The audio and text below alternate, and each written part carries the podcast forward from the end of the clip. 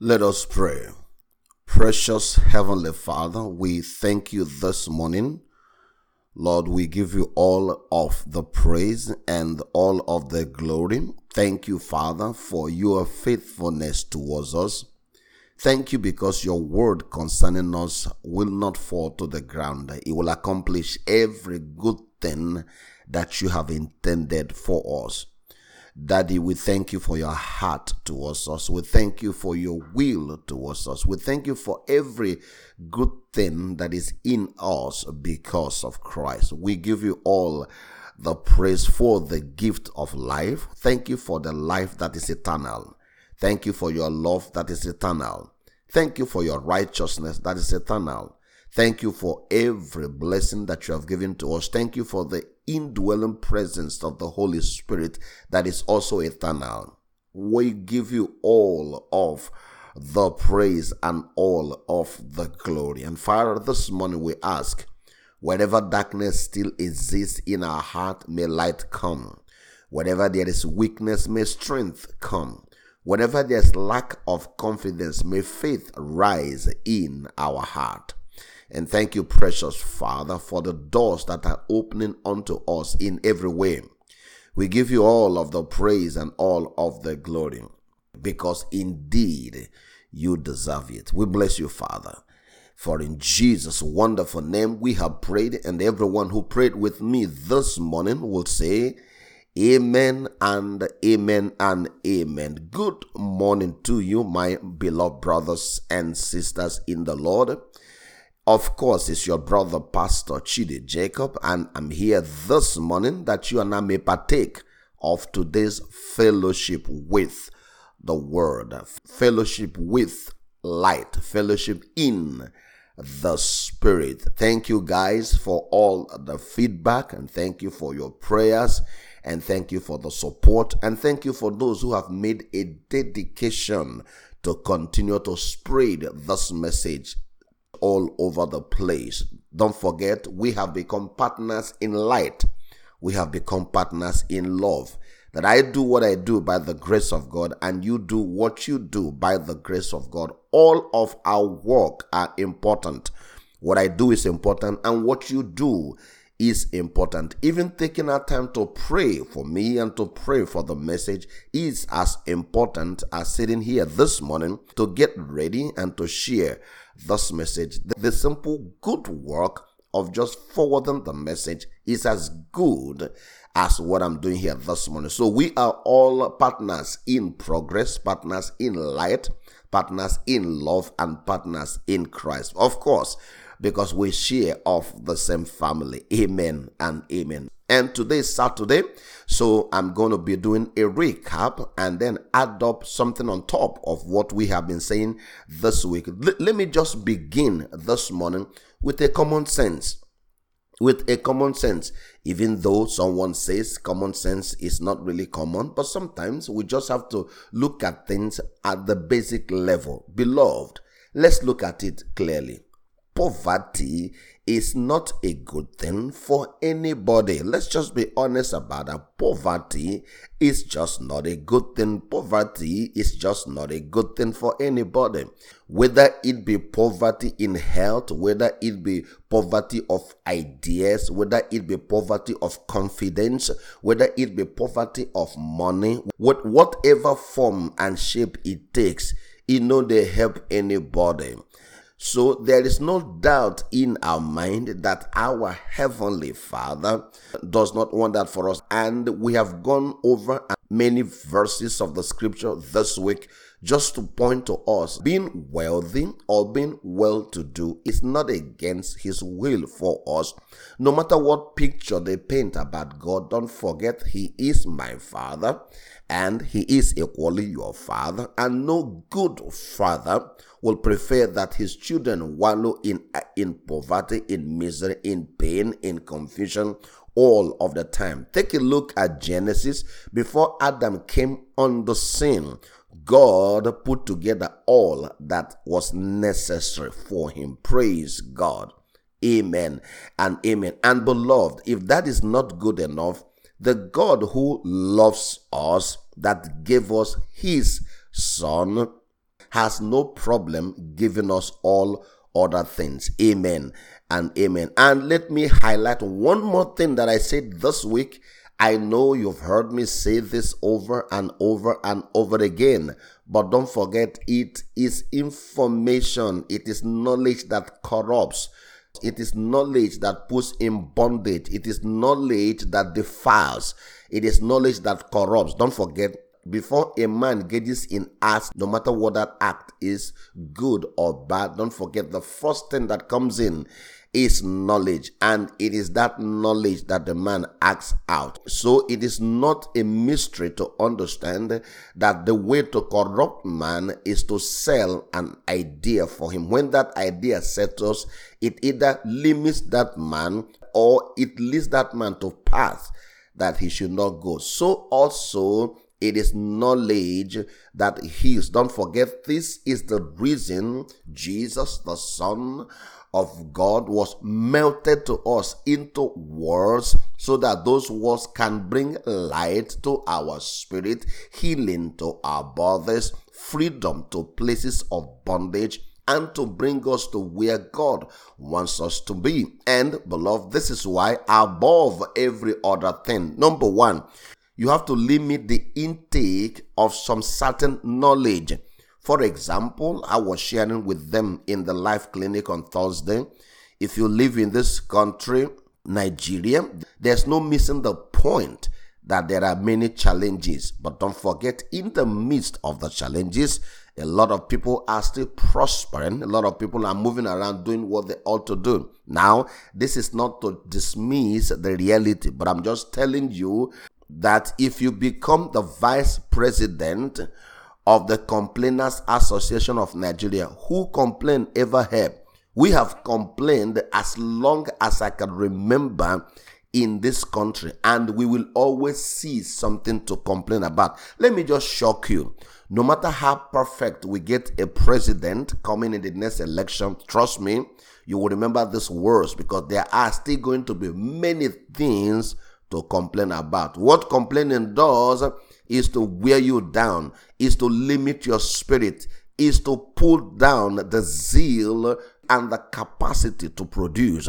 So if it's not helping you, why do you engage in it? You have to be selective. I think maturity is being selective to know what fruit that you eat of, whether you eat of the knowledge of good and evil, or you intentionally discard and walk away from them and focus on the knowledge that breathes life into you and everything that you do. Praise God. So this week, we have been able to establish by the grace of God that it is indeed the will of our Father. God is not angry, will not be angry that you and I are very capable or that you and I are very successful. So let me wrap that up this morning by going to the epistles. Don't forget the epistles is the picture of the believer, the meal of the believer, the mirror that we should look at. Praise God. Second Corinthians chapter 9, verse number 6 to 9. Second Corinthians chapter 9, verses 6 to 9. First of all, I will read in the New American Standard Bible before I go to the TPT. Now, there is no doubt what this chapter is all about. This chapter was about material possession and material giving. The Apostle Paul was writing to get the people prepared for giving. This has to do with monetary giving. So now let's take it up because of time from verse number six. He says, Now I say this the one who sows sparingly will also reap sparingly. Watch the words. The one who sows sparingly will also reap sparingly. Now, this is about sowing material things, physical things, sowing money. The one who sows sparingly will also reap sparingly, and the one who sows generously will also reap generously. Now, we are going to break this words down. So let's go to verse number seven. Each one must do just as he has decided in his heart. Beloved, watch this. He goes on to the next verse immediately to help you understand that this is not really a matter of the size of the giving, but a matter of the heart of the giving.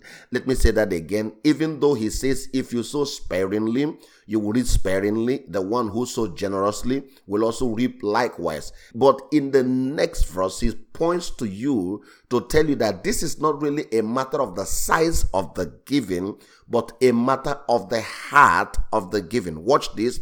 Verse number seven. Each one must do just as he has decided where in his heart. Watch this. Not reluctantly or under compulsion. Again, I didn't know that these kind of verses were in the Bible. That we are not supposed to give reluctantly. You are giving because they have told you that God will kill you, God will curse you, God will put you into hell. Now, it's not really because you want to give, but reluctantly you have to let go because you are afraid of hell. You don't want to die or under compulsion. Oh, I remember those days. Or under compulsion. The Bible says our giving should never be under compulsion. Why? For God loves a cheerful giver, the Apostle Paul writes. For God loves what? A cheerful giver. So you can see, you can see the focus here is about the heart of the giving. But I just read this verse as a pretest to the one I really want to focus on this morning, which is verse number 8. Here is what it says And God is able to make all grace, don't forget, all grace overflow to you. What will be the result of that grace? So that always having all sufficiency in everything again so that always having not having once in a while no always having all sufficiency in how many things? In everything. You may have an abundance.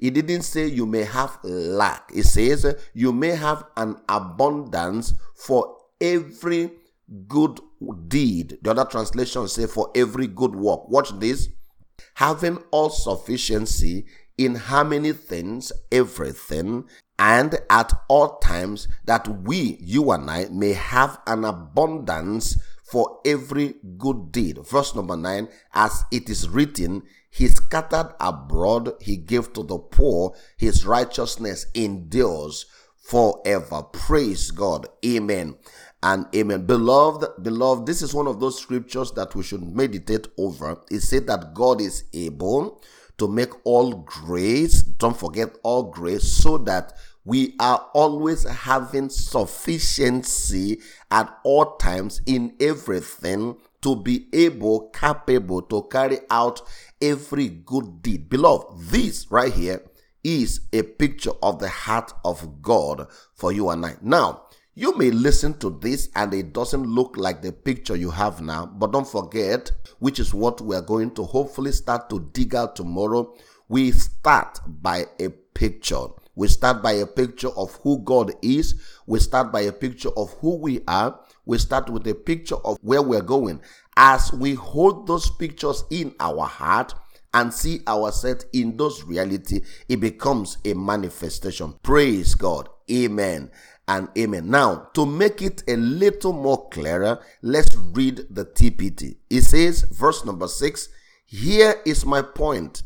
A stingy sower will reap a meager harvest, but the one who sows from a generous spirit will reap an abundant harvest. Don't forget what the word here is the difference between sowing from a stingy heart versus sowing from a generous spirit. Praise God. Verse number seven let giving flow from your heart not from a sense of religious duty. Again, let giving flow from your heart, not from a sense of religious duty. It says, let it spring up freely from the joy of giving. I love this.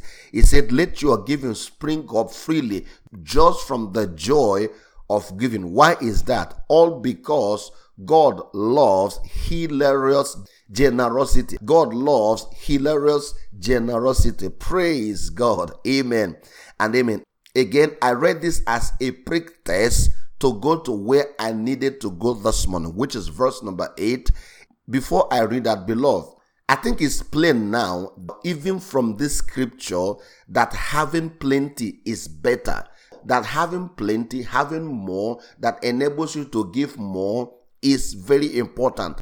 Now, so even though the focus of this teaching here is about the spirit, but you also know that quantity, that bigger quantity is better for everybody. Praise God. So you having enough to be able to give more is better for everybody because like I said, poverty no help anybody. Praise God. Amen and amen.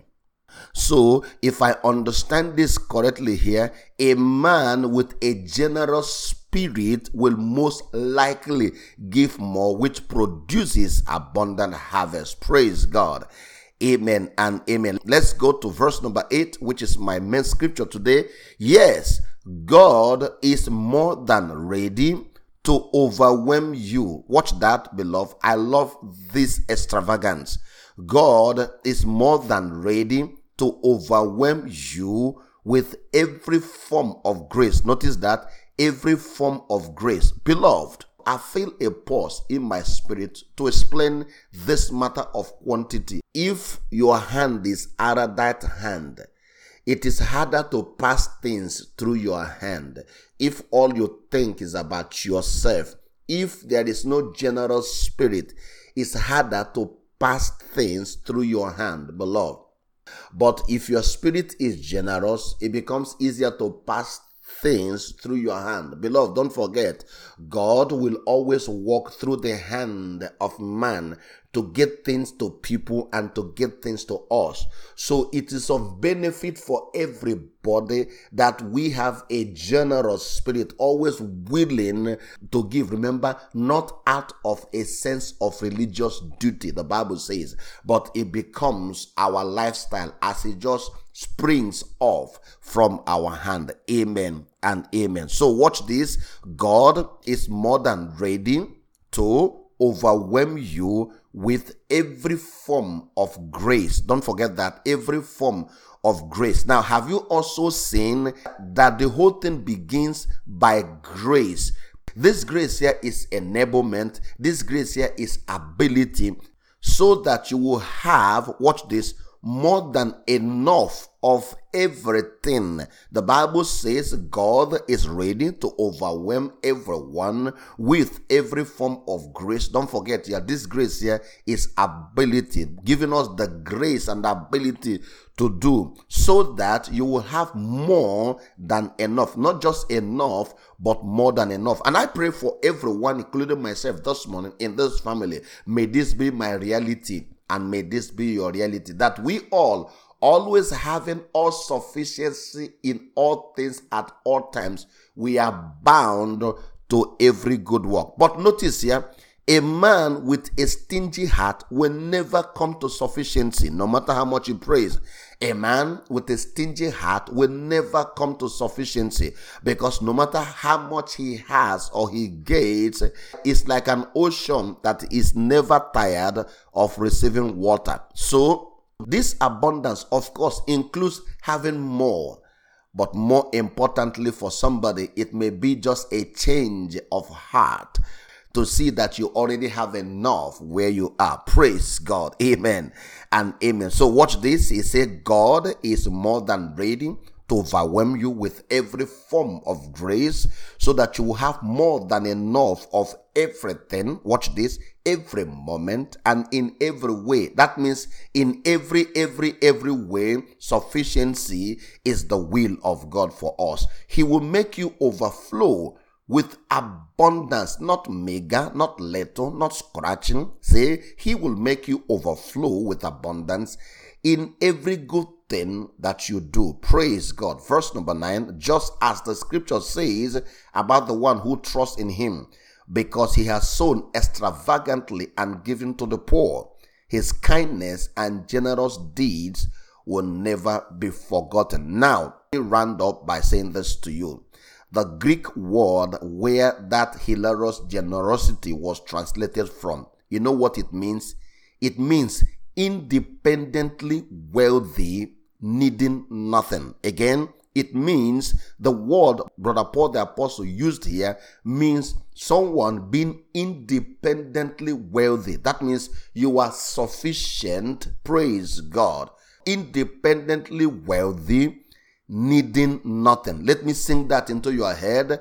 The word translated here means independently wealthy, needing nothing. Praise God. Amen and amen. Like I mentioned in church throughout this week, if there's no reason that you want to do well, at least you can do well for your own need.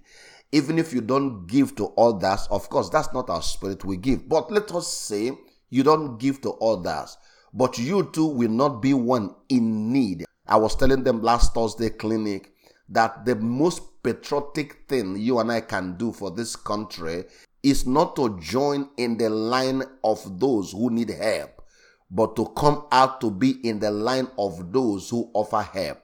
The Bible says here you are independently wealthy. That means you are standing on your own, not needing and depending on people and then needing nothing. Praise God. Amen and amen. Let me round up this morning by capping this up.